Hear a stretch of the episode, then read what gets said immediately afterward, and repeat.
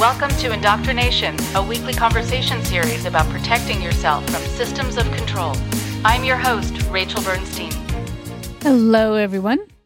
Today on the show, we have Angela Herrington. Angela is a faith deconstruction coach and host of the Deconstructing Faith Summit, who helps people break free from toxic religious culture and empowers them to recover from church hurt. She has led online ministries for a decade and enjoys working with clients one on one in groups and is a dynamic conference speaker. She holds a BA from Indiana Wesleyan and a master's in leadership from Wesley Seminary. Her graduate research project focused on leadership development and opportunities for Generation X women in the U.S. church. She has published articles in Hope for Women and Hope is Now magazines. She has been featured also in the New Republic, Publishers Today, and Religion News Service. Her first book is called Deconstruct Your Faith Without Losing Yourself. Angela is also a wife, mom to five, and a proud resident of Marion, Indiana. Here's Angela now.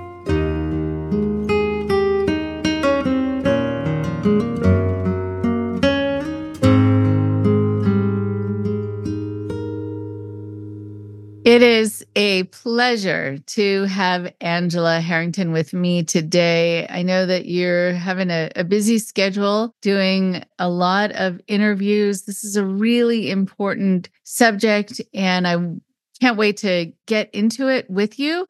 Uh, welcome, welcome. I'd love you to take a moment to introduce yourself. Yeah, thanks so much for having me. Um, as you said, I'm Angela Herrington. I am a faith deconstruction coach, a seminary trained pastor, a mom of five, and I just I really love this work um, because I agree with you. It's a it's a really big need. We have so many people who unfortunately have experienced religious trauma or marginalization by the church, and so I think it's um, it's just an ever increasing need. And, and I love the work I do in groups and with individual clients. Very nice. So nice. Wow. Mom of five. Yeah. Oh, like incredible. really, really incredible that you have time for anything. Um, and also being a pastor. So I'm curious about that piece uh, before we go on. So tell me about becoming a pastor. When did that happen? Yeah, so I graduated from uh, seminary probably uh, at least six or seven years ago. Prior to that, I was doing an online women's ministry. So I am not, um, you know, officially tied to a brick and mortar church. Everything I do is in this online space. It was the Wild West when I got into it, but it has been a lot of fun to follow some of the trailblazers in this online ministry space and and be in a space that tends to be a little more equitable. Um, we definitely have some some bias we need to work through. But I think for women, um, especially for women of color, being in this online ministry space, um, I think you've got a a better chance of finding the people who need you most than some of the brick and mortar churches that are harder to get into.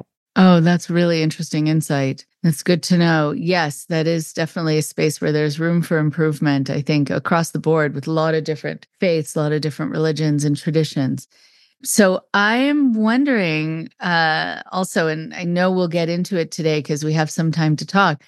Just the idea of not losing yourself when you unravel your your belief system, mm, what you've come to uh, have as part of your core. And I know for a lot of people, there is something about their religious practice which is the, kind of adjacent to them, but not them. And sometimes people will ask me, what is the difference sometimes between a cult and a religion or a fundamentalist, more, you know, more fundamentalist branch of a religion? And one of the things, among other things, especially for cults, which is so much about the deception, et cetera, and the power differential, is this idea that it becomes all of you that you can't have other thing than this. This is you. And so it would be great to be able to talk at some point after we kind of get more of a sense of you and your history about how you do that, how you approach that for people who say this is who I am. This is this is what has made me me. So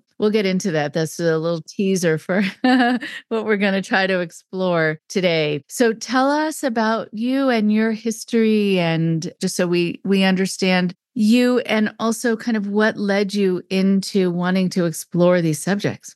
I always start by saying I didn't grow up in church. I grew up around it. Um, I was the VBS kid who went to grandma's for Easter and, and, you know, for the week in the summer so I could attend VBS. And also, in a way, the Midwest is, I'm, I'm in Indiana, and the Midwest is just so deeply steeped in um, Christian patriarchal culture that in this area, you could never step foot into a church and still be just overwhelmed, just be saturated, right? So I always start with that. And then I, you know, I have kind of a long and winding road into faith. The heart of it is I have been in and out of church for a while until probably 15 years ago or so, and found a church community, um, attended because of kids programming, and really just figured out for the first time how to fit in. Uh, the rules were very clear. There was a, a, a very strong sense of this is what you do to belong here. Oh, and this is what you do to become an insider. And for someone who grew up moving a lot and always being the new kid and being really insecure and just not sure how to make friends in a healthy way, it felt amazing to be to have somebody say, okay, here's what here's how you do it, right? And so we started there, got really deep into it. Um, unfortunately, saw some things on the backside and the kind of leadership and different spaces that we were in that we didn't love ended up leaving that church for a second church, saw the same kind of thing, even though their theology was radically different than the first. Landed at a third church, uh, kind of skidded in on fumes. Um, if you could imagine, when you pull into a gas station, you have nothing left in your car and you're just praying that you can get to the pump in time. That's kind of how we showed up at that third church and really found space to heal there and just kind of resettle. And the whole time that this is going on, I was running an online ministry and blogging and and writing and doing some coaching and just connecting with people. And in hindsight, what I discovered is that I was I have always attracted people who have been deconstructing because that's where the the doubt comes in and the uncertainty comes in and the bumping into the stained glass ceiling for women like that has always been present in my ministry. I didn't know what it was called at the time and and neither did the people I was working with. I, earned a bachelor's degree in biblical studies. I went on to get a master's from seminary, got all the training, and still found myself bumping up against that stained glass ceiling and really just had to take a step back and say, what the heck? Like, I was in a denomination that affirms women in in the pulpit. And so if I was still running into that in this denomination, why? Like that doesn't even that doesn't make sense, right? And I had been deconstructing for a long time and and like I said working with people in deconstruction without knowing it, but in seminary is where I really bumped into what do I believe and what's being taught in these systems and and what feels equitable, what is balanced and what isn't and really leaned into deconstruction coaching and just started you know, found that label and started putting it on the work that I had been doing the whole time. So it's a long and winding road, but it's also somehow very easy and makes perfect sense in hindsight. It didn't in the moment, but in hindsight, it does. Right. Yeah. So, just for clarification, I know you mentioned VBS, and that's mm-hmm. Vacation Bible School. Is that correct? Correct. Yeah. Yeah. Yeah. Right. Um, it's funny, ironically, um, the synagogue I grew up in was called Valley Beth Shalom, otherwise known as VBS. Oh, funny. and so I started seeing signs all over for VBS. I was like, I don't think that's where it, it is. Um, which is really uh, acronyms. Acronyms get overlapped. Um, but uh, I think something also for us to address later on is when you're deconstructing, how do you reconstruct, or what what is the structure that you can hold on to while you're deconstructing? Because I think a lot of people get worried about falling apart, about being fragmented, and not having that that structure. Before we get into that, I want to go back to something that you mentioned about noticing things that you were not happy with and of course, just, you know, that idea. And I love the phrase about women bumping into the stained glass ceilings. Fantastic. Uh, and yes, so those certainly are things that people are going to be disappointed about especially if it seems like there is more mm, equality within a certain place you see where it where it can end uh, and where what its limitations are. But what else were you noticing that was problematic?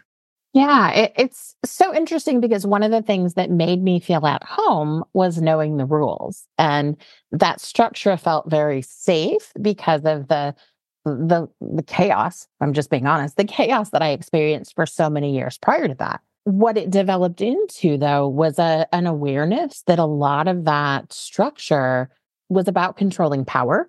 It, it was legalism, right? And it was about controlling power and it was about maintaining a, a specific narrative. For example, yes, we welcome everyone, but this particular list of people or people with these experiences, we need to save them. right? They're here so that we, like, you know, yes, let's be welcoming. And also, there was an end goal for engaging in relationship. It's so challenging because I there was nothing malicious about it.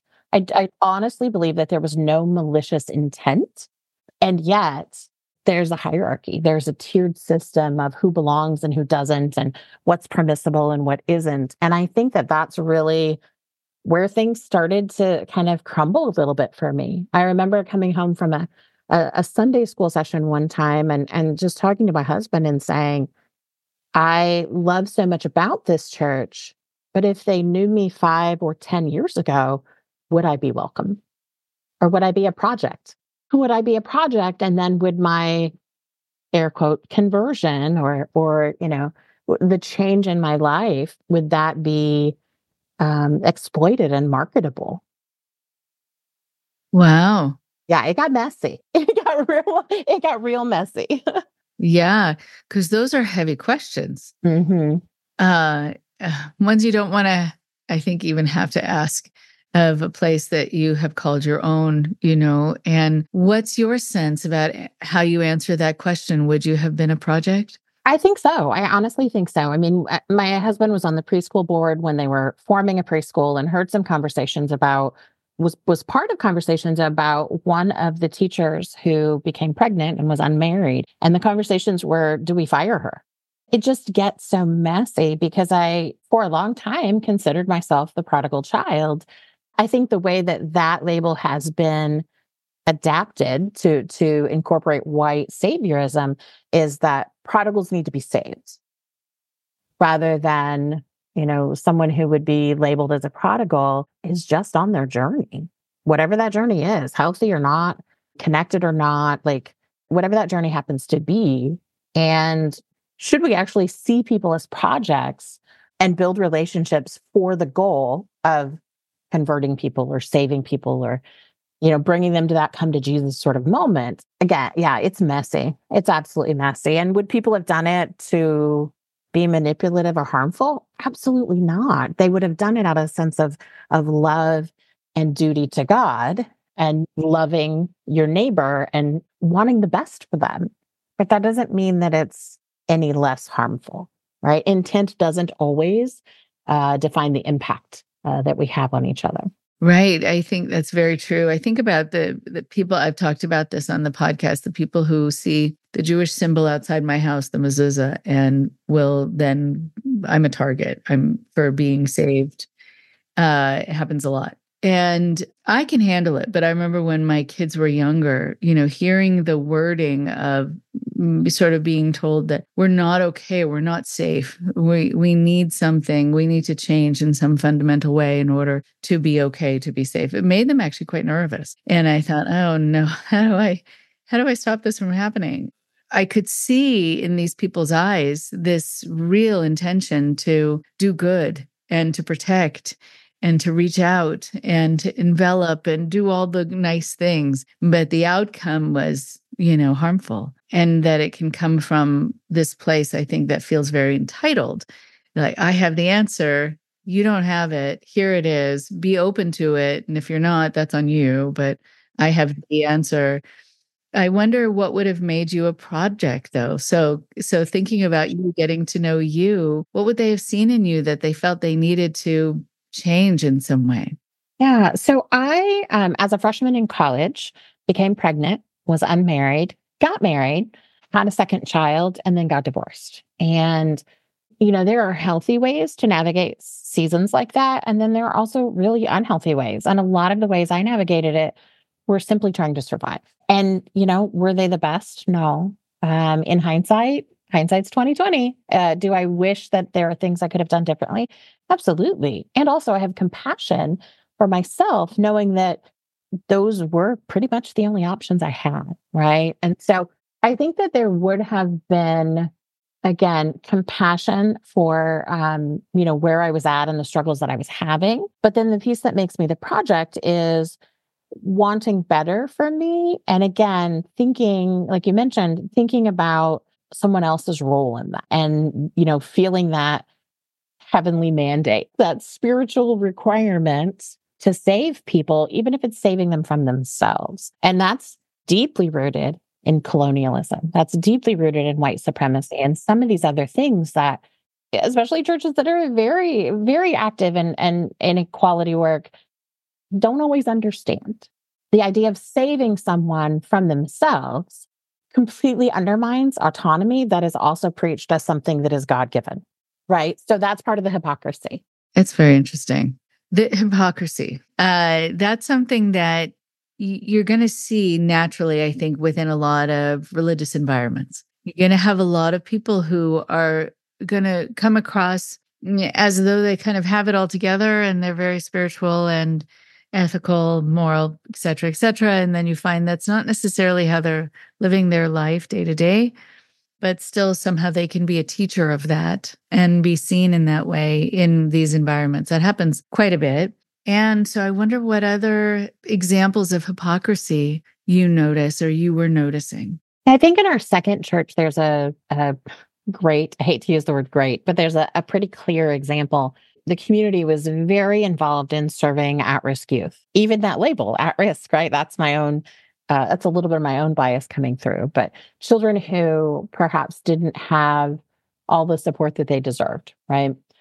And I shared a little bit about this in my book, but we were having a, a Sunday service where the kids were performing and their family was invited. And, um, you know, some of the youth leaders who were involved in that program were explaining what it was about and what it was worth. And literally sat in front of the congregation that included those parents whose children and grandparents and aunts and uncles of the children that were being served and talked about how the kids had nothing.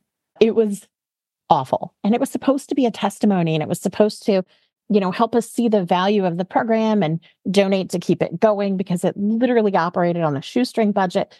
So again, I think the intent was good, but there was definitely some othering that was happening and it was nauseating. And again, you know, going back in time, I could have been one of those parents. You know, had I been there a few years earlier, I would have been one of those parents who didn't have the resources and frankly didn't have the knowledge, didn't know how to be a parent. And Mike could, could have attended that program. And I remember just being equal parts heartbroken and furious for the parents and grandparents and aunts and uncles sitting in that community, hearing their situation described in such um, I don't know, hysterical terms. Uh, hysterical is not the right word, but really just othering those families. At the same time, you're asking for support from the congregation to welcome and embrace the families, right? It's, and I don't, I, I again, not intentional, but man, that was rough. That was really rough to sit through. And I say that as a white middle class married woman with a buttload of privilege sitting in a room where people don't actually know my story. So what what would it be like to actually be the parent, be the single parent or the grandparent doing the best that you can and feel that level of judgment and shame about your situation? Right. Oh, right. And then I think it sets you up to feel like you need to do something to make things right that if you are left with feeling really judged, and also if this is your community and you want to be seen a certain way by them, you know, I think that that is a motivator for people to say to leadership, okay, what can I do? Like guide me and and to be open in that way. Is that what you would see? Yeah. And I think the hardest thing is criticism from people we don't care about is a lot easier to deal with than criticism from our closest, um, you know, most intimate circle. And so, as uh, with the church and, and members and, and volunteers, being in that inner circle and being the people who care about me as the parent most, I would take that to heart in a completely different way than trolls on Facebook. right? Like we all get criticism. And if it's just someone walking down the street that we've never met, it doesn't land in the same place as when we're in a spiritual space and we see people investing in ourselves and in our children. That lands in a much more tender space. And that's part of the power hierarchy we talked about a little earlier. It others people in a way that does not level the playing field the way that I believe we're supposed to level the playing field. Uh huh. Okay. And so, what would, I mean, I know this is asking a big question, but what would need to happen in a different way to level the playing field? Well, a whole lot of powerful people would have to let go of their power. okay. Yeah. Right. That's the, mm-hmm. that's the, mm-hmm. um, you know, equity for dummies, right? Um, but I, I yeah, it, that seems so ridiculously impossible because all these systems that are hoarding power actually are designed to protect themselves. So, like you mentioned cults a little bit earlier, a, a cult is designed to protect the leaders and to grow more powerful. Doesn't matter if it's a religious cult, if it's network marketing, if it's dating, like just put cult in on Netflix or Amazon, right? And there's hundreds of examples of how people have been devalued and dehumanized and then pushed to the margins. And then whoever the leader of the cult or the high control religion is comes in and treats them well while continuing to undermine their autonomy. People use it all the time because it works, right? And so to, to level the playing field, we really have to reallocate resources and get rid of the hierarchy that so many people benefit from and that's why it's not happening. And especially, you know, we saw this in 2020. I think a lot of this came to head in 2020 um, as we saw COVID start to unfold, as we saw the political rhetoric from 2016 just kept growing and growing and growing. We saw cries for racial reform and racial justice that were very obviously justified. We saw all these things happening. And I think for those of us who have a lot of privilege in these systems, it was sort of an exclamation point on the end of the sentence that says, This is unfair. Right? Perhaps we knew this is unfair, but it changed. And I think that those who are willing to be humble and to listen to the experience of, of people of color and, and trans and queer people and listen to the way they were describing their marginalization, I think that it changed us. I also think, unfortunately, it wasn't the majority of people with the most power. So if you're at the top of the food chain and an imbalanced power structure is benefiting you, why change? Where's the pressure? Pressure creates change. So where is the pressure to change a system that grossly benefits you at the cost of others? There's no motivation to, to go through the very challenging work of understanding your own privilege and starting to to make it right by letting loose some of the power you hold over people. Right. And yes, I think if you're dealing with someone who has a more of an entitled kind of narcissistic bent, mm, then it's going to be almost impossible to grab that power out of their hands. Right. And I think also you probably came across people, because this sometimes happens within religious life, that there are people who don't have other skill sets. Like this is what they do. They preach, they teach in this way. And so they don't want to give this up because they don't know what else they is out there for them to do. And so they're holding on. And I think for other people, and this is a darker way to look at it, I think it gives them a pass. Like it makes them, if they can be these spiritual leaders, they can get away with things without people assuming they're doing bad things that's a smaller percentage but it's still certainly i mean that's that's what i come across a lot in the cult realm. And i think what we're also talking about within cultic groups you know you have people who are torn down so that they can be built back up the way that the the leader wants. And so i want to be able to juxtapose that with the deconstruction that you're talking about because that is for a purpose not for breaking someone down but to help them shed parts of them that are not aligning with them or not healthy it's a very it's a very different process with very different reasoning and so again, before we get into that, was there anything else that you you think would be good? I mean, these are huge points that I think are really important to highlight about what would make this a healthy system basically and and also what the resistance to it will be. Anything else that you think would be good for there to be changed even if it may or may not happen? I think the other thing that gets in the way of really having healthy churches and relationships and families and all the all the different circles we travel in is the overwhelming amount of unresolved trauma that most of us are walking around with. And you know, I would have said that prior to 2020, but holy moly, 2020 was traumatic. COVID was traumatic, even if you didn't think it was a real thing. Like, no matter where you are in your beliefs about vaccines and illness and all those kind of things, it was a collective trauma that we experienced. It's changed things. There's no way, you know, just like 9 11, just like Vietnam, just like some of these other massive events that have happened over the last hundred years, it changed things. And many of us suffered tremendous loss. Um, many of us who had unresolved trauma were absolutely triggered and had that come right up to the surface and spent, you know, two, two and a half years walking around in a, a traumatized state, waiting, like this hypervigilant state, waiting for the next bad thing to happen and trying to keep it from happening. Right. And I think that the more powerful you are, the more the system benefits you, the less likely you are to acknowledge trauma and the less likely you are to get help. And some of this is just because of our absolutely horrible track record of talking about mental health and how it's accepted and, and how treatment is normalized and all of those kind of things. You know, that's a big part of it.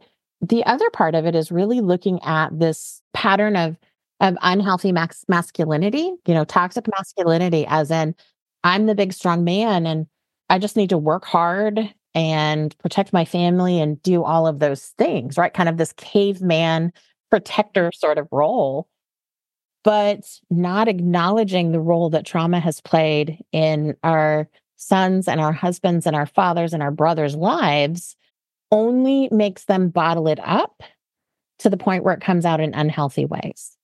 So, acknowledging that trauma exists, whether it's trauma that happened to me, trauma that happened to my parents or my grandparents, or, you know, four or five generations back, acknowledging that and doing my own work is what is going to allow me to feel safe enough to unclench my fists and let go of the power that's harming other people.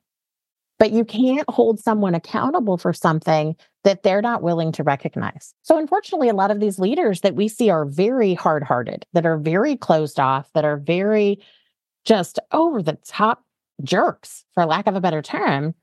It's because so many parts of them are closed off and they don't recognize their own woundedness. And unfortunately, the only thing you can put out into the world is what's inside you. So when we are wounded, we're walking around spreading trauma. Our unhealed spaces absolutely impact the people around us. So when you add the trauma and you add the imbalance system, you add all those things together, that's kind of how you get to where we are today. And that's why when we talk about deconstruction, especially in my book and in my coaching that I do with people, I want people to center on their own experience first, not in a way to like shut out the world. And it's not toxic spirituality where everything's fine. It's not that. It's what is inside me that needs healed. And then what around me is stepping on that.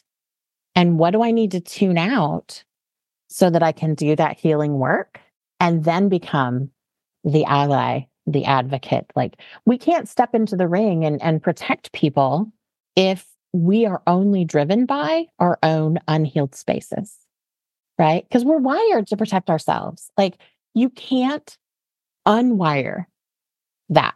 Like that is part of our nervous system. Like our body is going to kick in when we're scared, when we're afraid, and it's going to try to take care of us and keep us safe. So we can't prioritize the needs of other people in a conflict if our brain is like, we got to do what we got to do to get out of here. Or that's fight, flight, freeze, fawn, whatever. You can't logically protect someone. You can't access all of you and be in a rational conversation if your trauma response is being triggered. Right.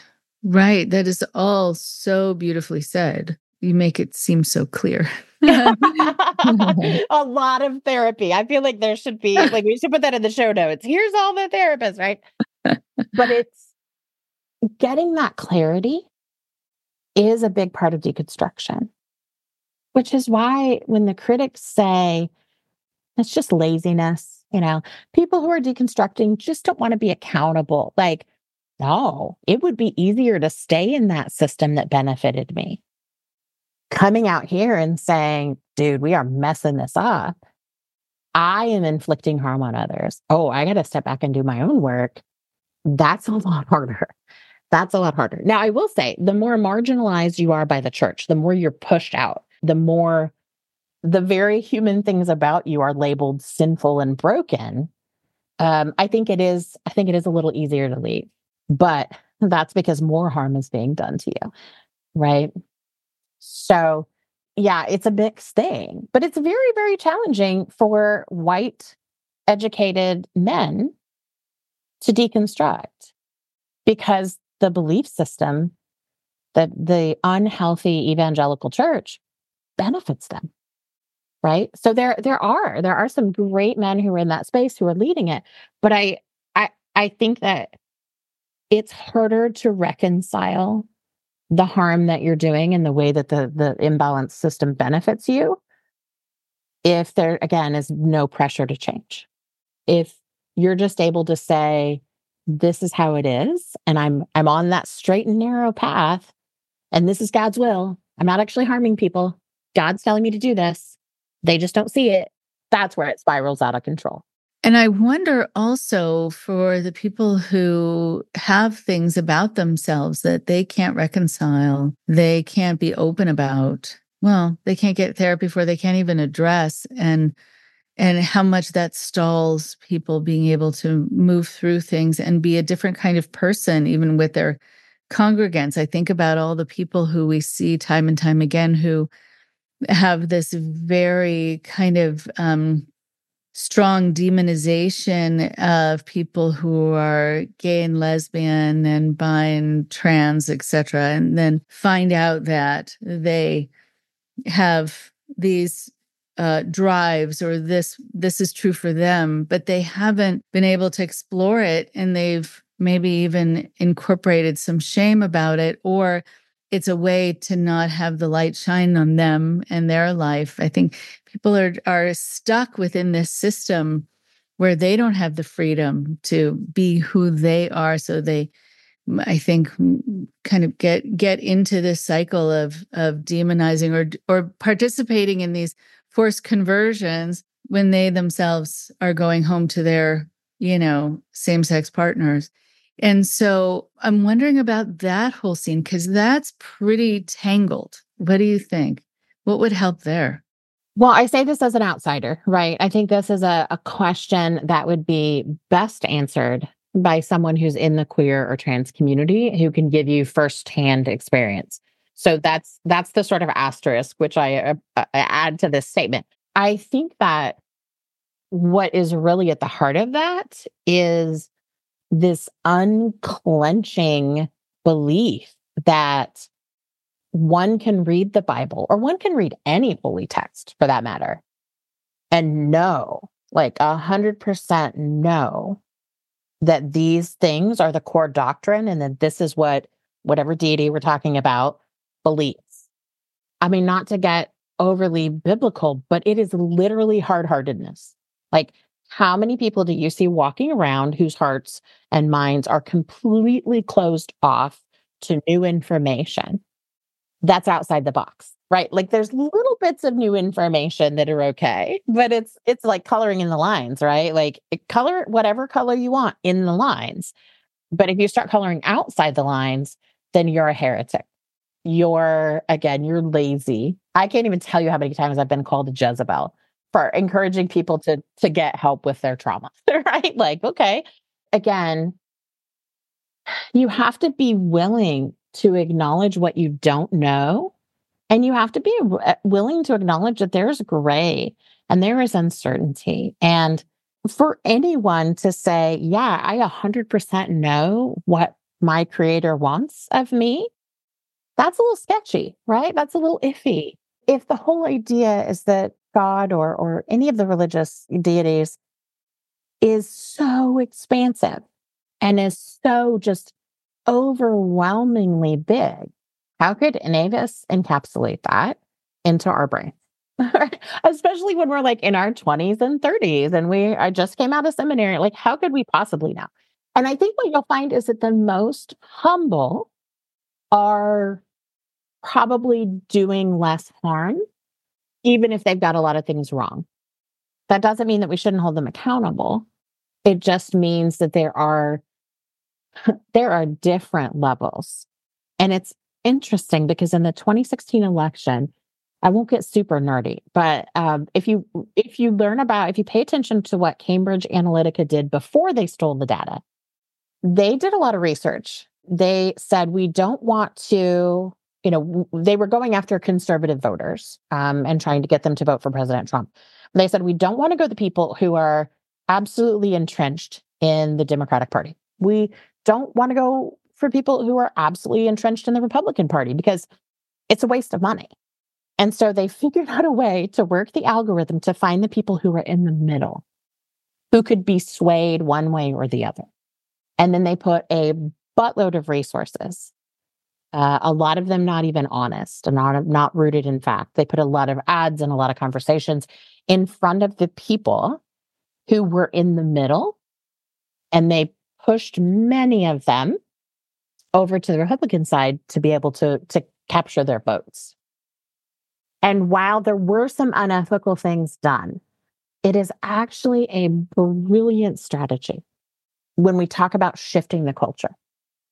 Yes, we can hold narcissists accountable, but how much do we actually invest in trying to change their mind when they're walking around with zero sense of, of what's really happening in the world?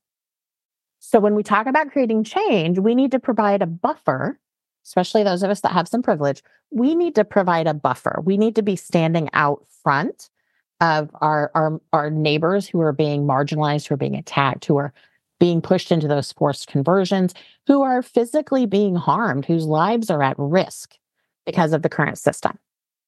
However, investing all of our energy in those people who are completely unwilling to change is a distraction. So if we really want to create this cultural change, we need to be finding those kind of middle ground, right? The people who are humble enough to know that they don't know it all and are willing to engage in reasonable conversations. And you and I don't have to agree on everything. We don't have to agree on anything other than having a conversation with someone is a good idea right? Like you have value and can teach me something. I have value and can teach you something. Whether we decide to take that information or not, it's up to us. But a lot of the deconstruction conversations that are happening, there's screamers on the anti deconstruction side who are not willing to listen.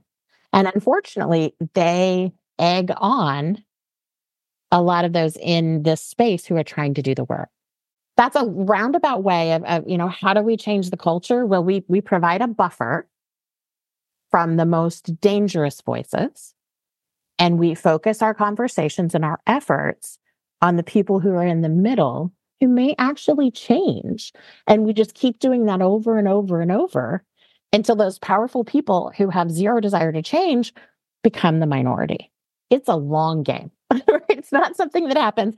It's not an election cycle. It's not, you know, something you can do. It's probably not something that will ever happen in our lifetime, but that's okay because there were things that our grandparents and our great grandparents did that we're still benefiting from today.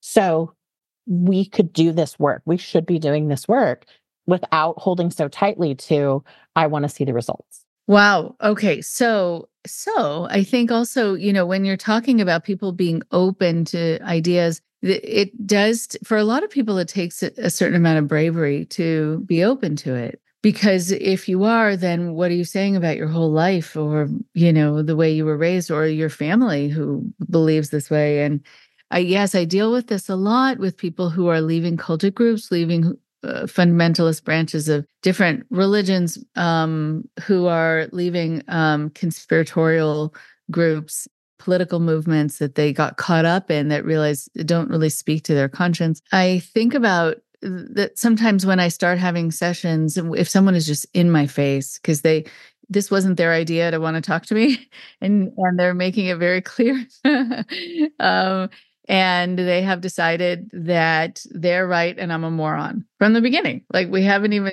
said hello yet. I haven't put my purse down. You know, it's just how it is. That's a very difficult conversation because it's not a conversation. Right. And so that is really very hard. I I rem- I have a friend who's a rabbi who is a lesbian and who uh, studies ancient texts and ancient languages. And so someone came at her with um, with saying that her whole life was against the Bible and uh, and quoting passages, and she said to them, because uh, they were saying that they study ancient texts, and so she said, "So your uh, your knowledge of cuneiform is really strong, like mine," and they said, uh, "My knowledge of what?" And she said, "You know, one of the languages that these texts were written in originally." So, can we go back to where it all began and look at it together? No, because that wouldn't work for them. Uh, and so, I think if it is something that someone is really open to, it's a it's a very valuable conversation. And I think exactly as you said, at the end of the conversation, we don't have to agree, but we want to be open to each other. Right. And and good conversations require us to recognize the humanity in each other. So when you're talking to someone and the conversation shifts from ideas to personal attributes, labels, whatever, that's a tactic of dehumanizing people. And once we start to dehumanize people, we don't have to listen. Right. And and I think that's the this is probably a whole different podcast episode, but that type of posture is really what's wrong with a lot of modern pastors and, and speakers and authors who are deeply rooted in apologetics, which is a defense strategy. It's not about conversations. It's about what can I put, what knowledge can I put in my arsenal so that if you, a Jewish woman, if a non believer, if someone who's queer, whatever, if they come to me and ask me questions, I have the air quotes right answers. It's not a conversation, it's a battle plan. And the only reason you deploy a battle plan is because you think that you have the right answer. And you're devaluing everyone else's experience, even people who are far more educated on the topic and can read cuneiform and right have like spent their whole lives studying these things, insisting a 20 something recent seminary graduate who learned to tick all these boxes as actually more knowledgeable than someone who's spent 50 years studying this. I mean, that's awful. Like, that's an ego driven conversation that's posturing yourself in a role of gatekeeping knowledge. None of that's healthy. No, it's not healthy.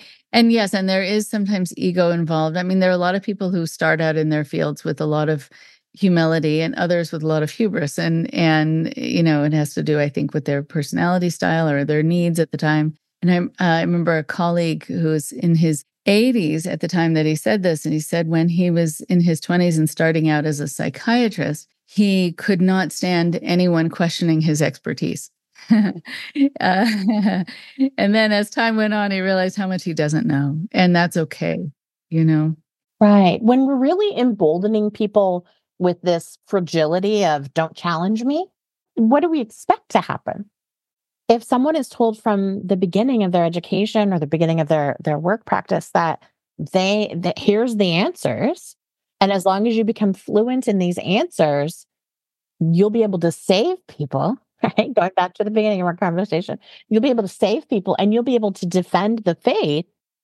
What do we think is going to happen? Like, that's a training ground for bullies. And unfortunately, people in deconstruction get a lot of that bullying. Interesting. Okay. Wow. A training ground for bullies. And right. So let's then talk about deconstruction because I want to make sure we have some time to get into that and also talk about what's kind of hmm, what structure I'm thinking of a, like the outside of a house being built sort of and and it's been demolished inside but what needs to still be up to hold that structure together as you're deconstructing. So yeah, to teach us about deconstruction. Okay. So here's the thing that the critics lose their mind over. If you're trying to deconstruct any aspect of faith, any aspect of your belief system, I would say this is even outside of Christianity, right? If you're trying to maintain a structure, you're not going to get there. Because imagine this the structure that you're trying to maintain by saying, This is what I'm preserving, becomes unchallengeable. So it's like saying, I'm going to go through 10 steps. Unfortunately, there's not a 10 step program to get through deconstruction. It's it's much more complex than that. But just for argument's sake, there's 10 steps to challenging every belief that I have, questioning it, sifting and sorting it out, and coming out on the other side with what I really, really believe. But I'm only going to do that on about 60% of the beliefs in my belief system because this other 40% are untouchable. How is it possible to actually get all the toxic stuff out if you're not willing to examine that 40%? If I'm being 100% honest, you do kind of fall apart in deconstruction. You do lose a lot of things. And there is so much grief in that. But only by loosening your grip on all those things that you thought were unchallengeable and unquestionable, are you able to say, hmm, why was I holding on to that? Is it because it's true? Or is it because I was taught that catastrophic things would happen if I didn't cling to that belief? Right? Was I taught through shame and manipulation that if I don't hold on to this one thing, A, God is going to hate me. God is going to love me, but God's going to be really mad at me. And B, I am going to suffer eternal torment. And C, I'm going to drag everybody along with me. I've had clients who come out of cults and and come out of these really unhealthy systems, but they can't do it until their kids get out of the house. And it's because there's not as much room to do this work when you're raising other people. It can be done in some situations, but I'm thinking of one particular client who literally came out of a cult. And it wasn't until her kiddos went off to college that this client had the space to say, I think I was in a cult and I don't even know, I don't even know where to go from here right? And this is 20 plus years after leaving. So deconstruction is, I, I wish I could tell you there's a Bible study and you just read these 10 chapters and it's going to tell you exactly what to believe. But that's just adopting a different set of beliefs. That's not actually doing the work to question what you believe. Like when I started church and I said I knew what the rules were, like they told me what the rules were. It was so easy that's not the same as the deconstruction work of challenging and questioning everything. Because here's my perspective is if those things that you're clinging to are true, like big T sacred truths, they're probably still going to be there after your deconstruction. But if you like, they're going to hold up to scrutiny. So, for example, in my marriage right now, I can very confidently say my husband and I love each other deeply. But if I say, I'm going to deconstruct our relationship and I'm going to question everything, if I say, I am willing to deconstruct, I am willing to question everything except whether or not he loves me, am I actually deconstructing my relationship? Right. And so that's where it's really terrifying because a lot of people come into deconstruction and they're like, oh, I don't want to lose God. Okay. But what if the way you were taught to define God is what's traumatizing you? Not who God is, but who you were taught God is. So maybe you do totally lose God. And then with your open hands, there's space to say, okay, that's not God. Who is God? Sometimes there's some exchanging that happens, but you can't exchange if you aren't willing to open your hands and get in the mud and just say, I don't know what this is. Right. Okay. So jumping in for a moment, I don't want to interrupt the the flow of what you're saying, but it's just reminding me, and I'll keep this short because I want you to do most of the talking as we're finishing up. I did a bonus episode uh, recently for uh, Patreon supporters that where I, I talked about people who uh, often are coming out of cultic groups that there can be not always but there can be competition and infighting and criticism of how the other people are healing and they're not doing it right and that somehow they they need to get rid of it all in order to get better. And others will say no i'm not willing to do that. I need to still hold on to whatever it is this belief or this technique that i've learned or the idea that the leader is god. I without that i don't know if i'll be able to survive. So there are all these different gradations and sometimes not a lot of tolerance and acceptance of how the other person is doing it. And but I think so much of it has to do with what's gotten into your system through fear, right? Because I think some people will say, because they believe that the leader or whoever it is who is in charge will always know their thoughts because that's what the leader told them. They'll always know what they're thinking and what they're doing, and we'll punish them, and um, they'll come back as a toad or whatever. It's karma. What I don't mean to put it down, but actually, that is what someone told me. And so they're not quite there or able or there yet. I do see your point, and I do agree that sometimes there does need to be kind of a clean slate so that you can kind of put everything over there look at it, see what you want to be able to hold on to or take back in, if anything, and then be able to move on from it. But I know that's not where everyone is, and that's not what their their nervous system will allow them yet to do. Exactly. And I think you what you just hit on is absolutely key because our child development specialists and our therapists are going to love this. The reason it's so hard to enter deconstruction is all about conditioning, right? What were we taught would happen if we question? Especially in this community uh, kind of this this north american sense of if something good happens you're blessed. If something bad happens you're cursed. You must have sinned right? Like un- unfortunately there's deep pockets of religious people who will say um, you know cancer is due to sin. Miscarriage is due to sin. All these awful things that are absolutely unprovable and completely contradict what they're teaching about God, right? And so a lot of it's conditioning, right? And so we have to we have to take steps that rewire our brain and change our conditioning, and that is never comfortable. The second thing I want to hop in on that you mentioned is this idea that it's not always the same for everyone. I would take it a step further and say it's never the same for anyone because we're all starting in different places and we all have different experiences, which I think is where I think sometimes the deconstruction community gets a little stuck in this is the one way to do it. I think saying this is the one way to do it is based on our conditioning that there is one right way.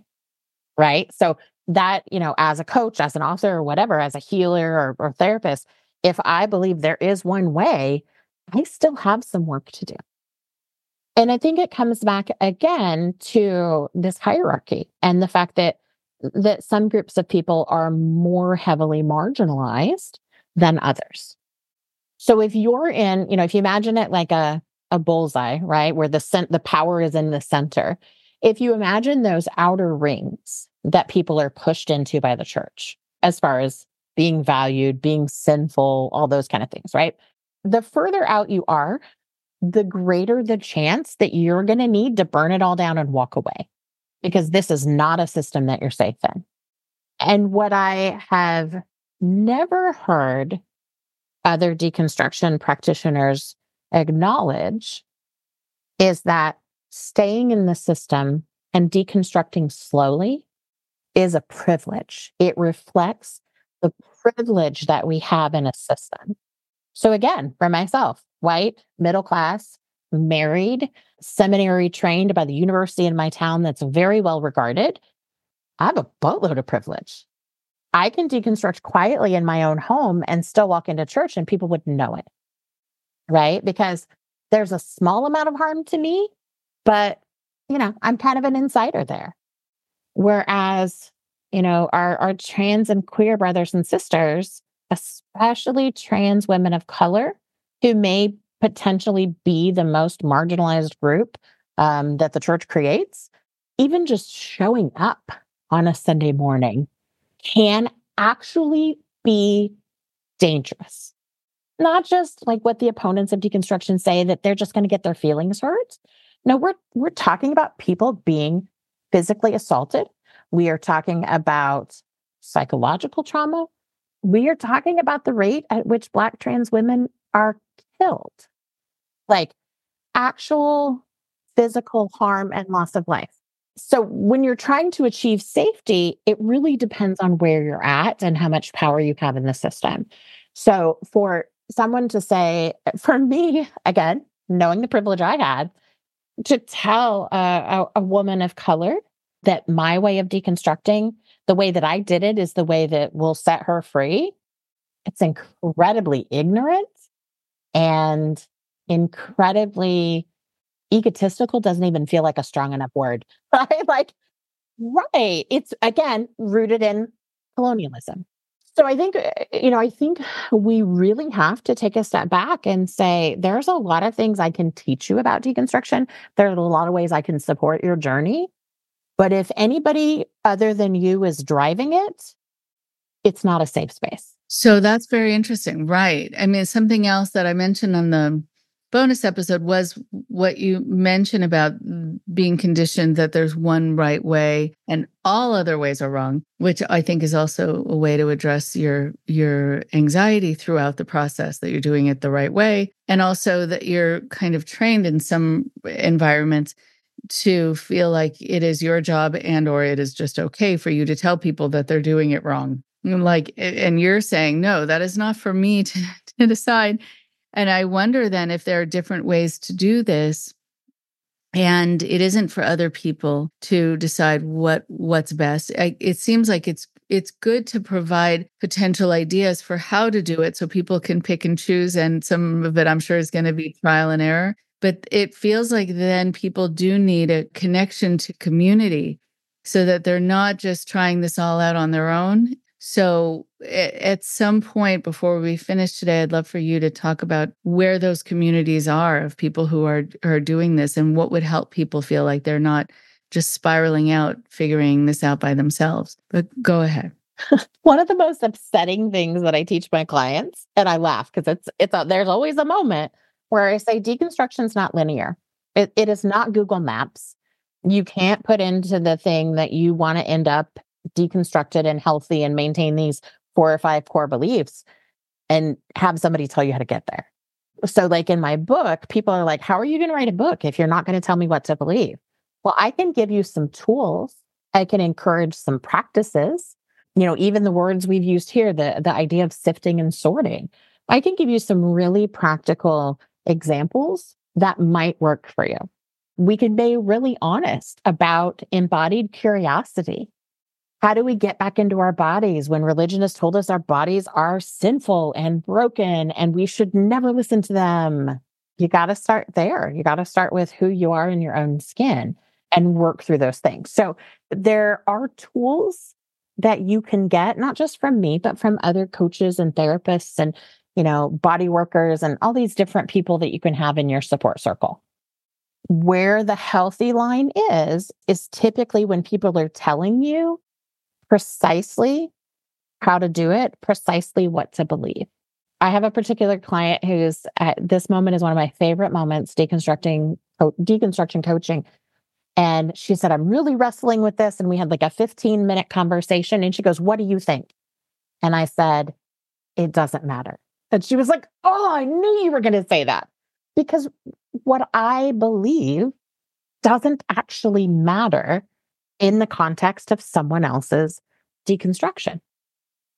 Other than believing perhaps that they're gonna figure like they're their best deconstruction guy, right? like that they will they will navigate this with or without me, right? That that would that would be the one of the beliefs that does matter is how we hold space for each other.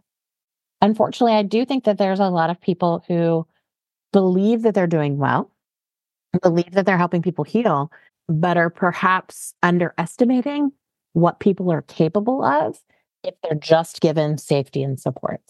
Right. Okay. It's that is really quite incredible and really important to be reminded of. I think that's part of the reason that I have been really committed to continuing running a support group for all these years so people can not only doing individual work, but the support group itself being a place where people can meet each other and feel supported and feel understood uh, not have to, as we say, explain their soul. That people can, you know, nod their heads and say, "Yep, I yeah, I get it. I I feel what you're saying. I get it to that degree." You know, it's very important.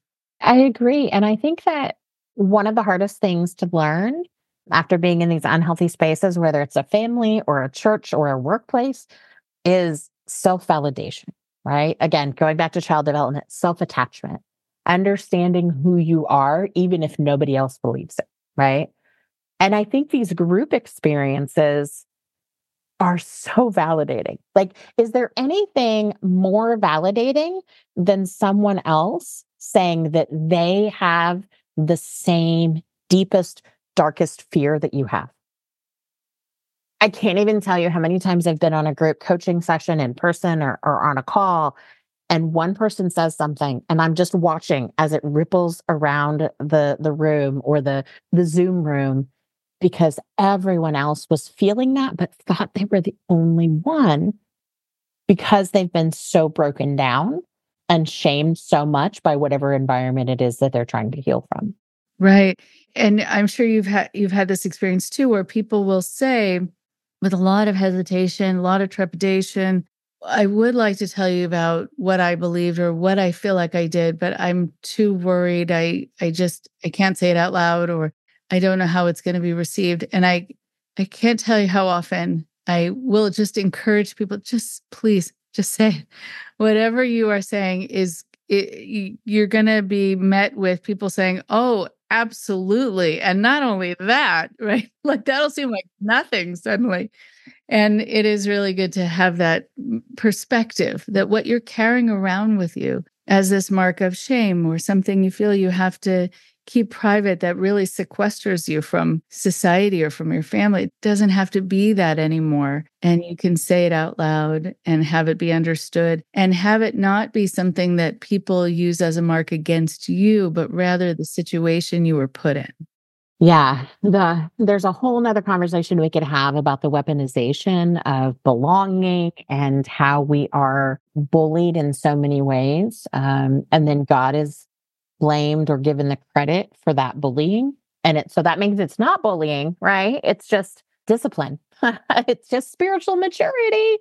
Um, yeah, it's really, it's really hard to be vulnerable when so much of your vulnerability, so much of your deepest truths have been weaponized against you as proof that you need to be uh, controlled or that you don't deserve to be in whatever role you're trying to achieve. And again, that's dehumanizing.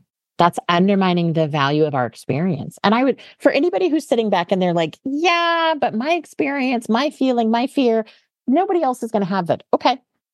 Here's the thing if you are in a space facilitated by a spiritually healthy guide, someone who's creating a sacred space, it doesn't matter if anyone shares your beliefs or your pain or your fears. You deserve to be able to speak them and be honored in that moment. And that's what facilitation of these sacred spaces means. I, I talk about it as as creating sacred spaces for vulnerable exploration, not creating safe spaces to have the right answers. right? Or creating safe spaces so we can all um, get on the same page and believe the same thing. No, the the vulnerability and the exploration are deep needs within each human being. So if you're listening and you're like, my situation is so weird, my trauma is so deep, people won't understand it. I, you know, I can't, nobody, there's not going to be any nodding of heads or anything like that. Okay. But that doesn't mean that other people won't reflect empathy and care for you in that very vulnerable moment in these safe spaces, not everywhere, right? Um, people have to earn the right that people have to earn your vulnerability. Not everybody deserves that. Take it with a grain of salt. You can't just walk into every space and bare your soul. Enter spaces slowly and cautiously and leave quickly if your gut says to leave. But if you've entered a space, a community, um, working with a therapist, a coach, whatever it may be, and the trust deepens with every conversation, then you should really be able to say anything, even if it's wrong, even if it's offensive, even if it's awful. And the group will help you work through it. Yeah. Oh, it's lovely. Yes. I love that idea that you deserve to to speak what is true for you and that you didn't deserve being treated that way before and being told that whatever abuse you incurred was something you somehow brought on yourself. And that's also what I think keeps people from saying things out loud and being upset about it is they they've been blamed for how they've been mistreated so much of the time. I know we're almost done with time, but I would love for you to to finish up with other beautiful kind of pearls of wisdom about this, uh, and then we'll call it a day. I think uh, you know to put a bow on everything. I think that people who are coming out of this, especially those that are connected to religion, we have been taught to walk around with this sense of self-loathing.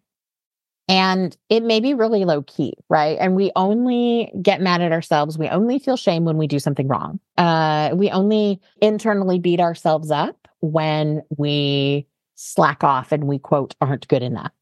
So whether it's deconstruction, whether it's therapy, you know, whatever it is that you're you're trying to work through, I hope that it emboldens you to keep going. To hear me say, that that conflict inside of you is typically a sign that you're going the right direction because you're fighting that conditioning, you're fighting that self loathing, and you're saying, hang on a second. This is the one way that I was taught, but what else is here?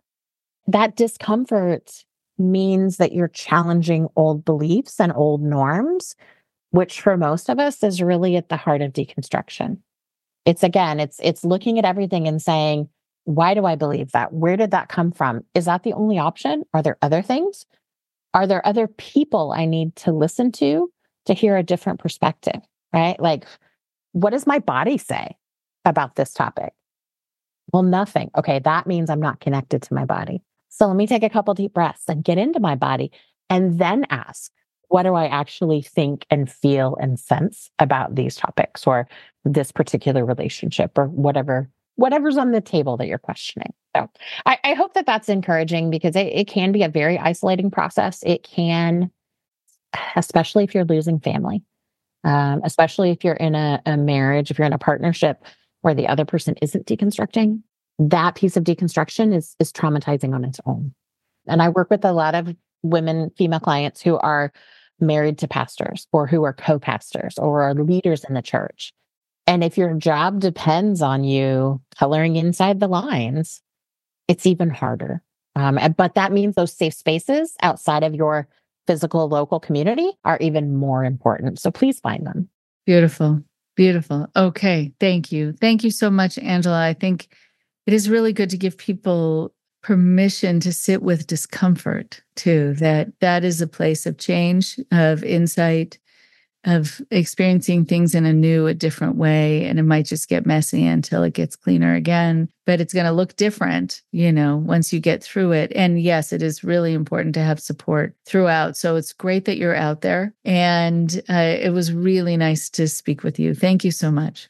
Thank you so much for having me. I look forward to, to just hearing more um, from people who are listening and, and figuring out how we can get them the support they need. Mm, beautiful.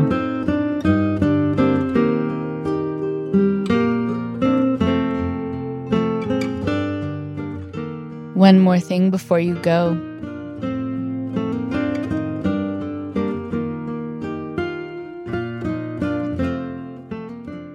Thank you so much to Angela.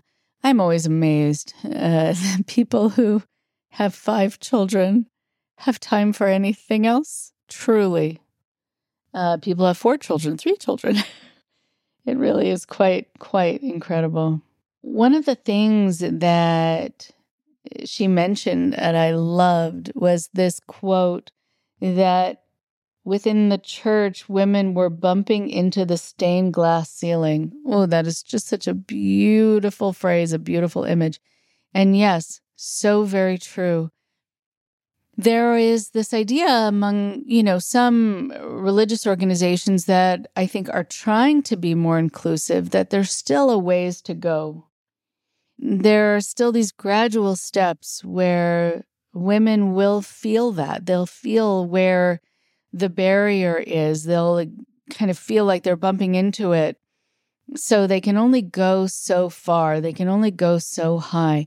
Same thing with people I've talked to who are part of the LGBTQ plus community who feel like there's only so far they can go.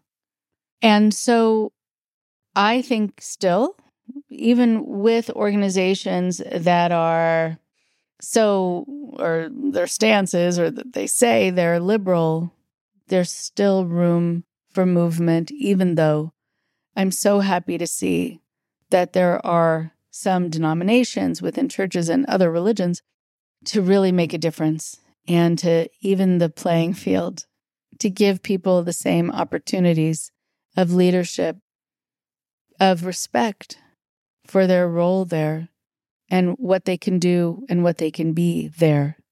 Something that Angela talked about that I think is really important is going back to the title of her book about the idea that you can deconstruct your faith without losing yourself.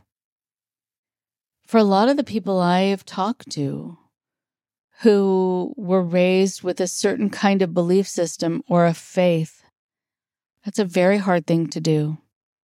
When people ask me sometimes what the definition is of a cult group, maybe separate from a healthy organization or a healthy religious organization, one of the things that I say, because this is something I've seen over and over, is that a group that is more fundamentalist, a group that is more cult like, also, is something that becomes you. It becomes your whole life.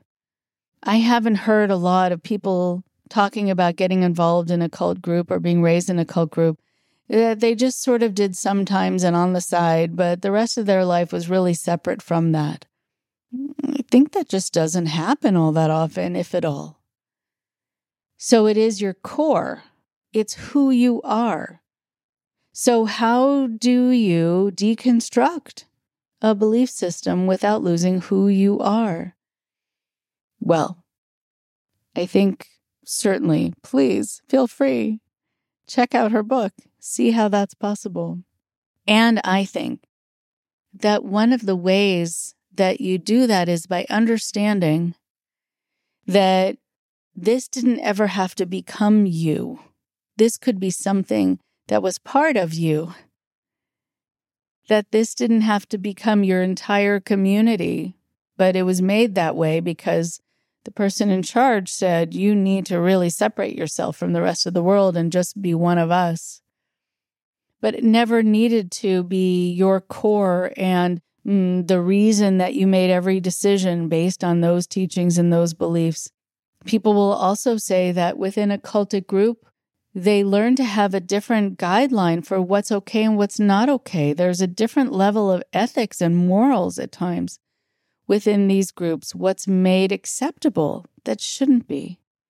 And so, for people to understand that it never needed to get to that point necessarily, they didn't need for it to be something that was at their core, that they actually could have always had a separate life and have success and have schooling that's unrelated to their involvement in this religious organization, have relationships with people outside of it. It just seems unheard of, though, for people really where it needed to be all or nothing. People will sometimes say to me, though, okay, let's say now I'm out and I can see that life is bigger than this. It's more complex. It's uh, there are many different permutations, and I can have a job outside of my church, and I can have a relationship outside of mm, whatever it is, whatever belief system I have. And I can still be a good person and I can still be a spiritual person. Okay, fine, gotcha. I can now have these different facets of me. But how do I build a self?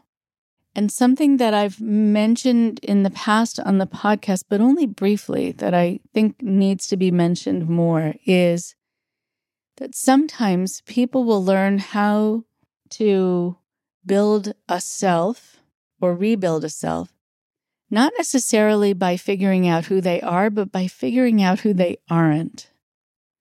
And if, let's say, a leader thought it would be fine to use corporal punishment on children or women or men, and you just never thought that was right, never felt right and comfortable to you, then that's something that you aren't. You aren't someone who feels good about that, and you aren't someone then who's probably going to do that. And when you start crossing things off the list, it's like you give them back to the leader, to the controller, to the organization, and say, actually, here, hmm, I'm going to hand that back to you because this actually started with you and that belongs to you. It's not me. This doesn't feel right to me. So it's not me.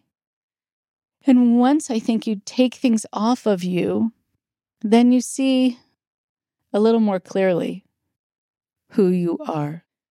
For example, if you've taken off of yourself that you don't believe in hitting children, you don't believe in hitting your wife, you don't believe in hitting others and scaring them, harming them, then what does that mean about you? That you are someone who cares about other people's emotions, you care about being fair, you care about not scaring others, you care about being kind potentially, and that's part of who you are. You care about being forgiving rather than punitive. Again, that's part of who you are. We are certainly going to talk more about this. And I am always open to having a guest come back on and talk more with me, which I hope she will do so we can get more into this subject. There's a lot to explore here. Thank you so much to Angela and the work that she's doing and I will talk to you all next week. Thank you very much for listening. Please support Indoctrination on Patreon at patreon.com slash indoctrination. Be sure to give us a follow on our social media. Find us on Facebook and Instagram using at Indoctrination Podcast. And for Twitter, find us at at underscore indoctrination. We love hearing from you too. So send us an email at indoctrinationshow at gmail.com.